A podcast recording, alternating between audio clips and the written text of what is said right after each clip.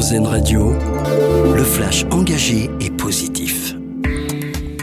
L'heure est au recueillement. Une minute de silence a été observée à 14h dans chaque classe de France pour rendre hommage à Dominique Bernard, cet enseignant tué vendredi dans son lycée à Arras, mais aussi en la mémoire de Samuel Paty, trois ans jour pour jour après sa mort.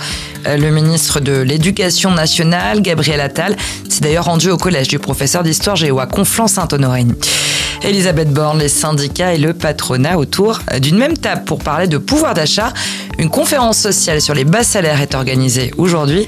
Il est question notamment des contrats courts, des temps partiels et des salaires minimums.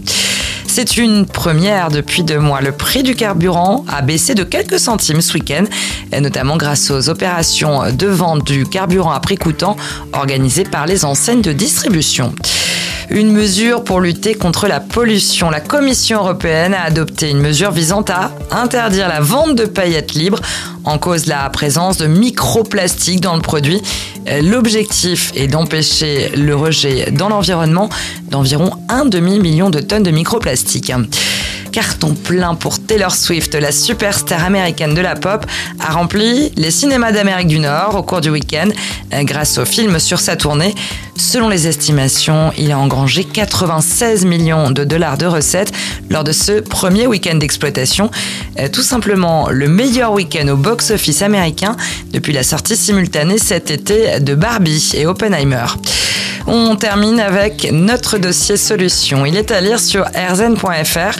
On parle des tuiles solaires, une innovation encore peu courante chez nous et qui pourtant présente de nombreux avantages en matière écologique.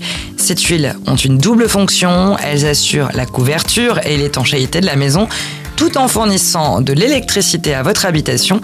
Ce type d'équipement peut ainsi être une alternative intéressante aux panneaux photovoltaïques autre vision de l'actualité. C'était le flash engagé et positif d'Airzen Radio.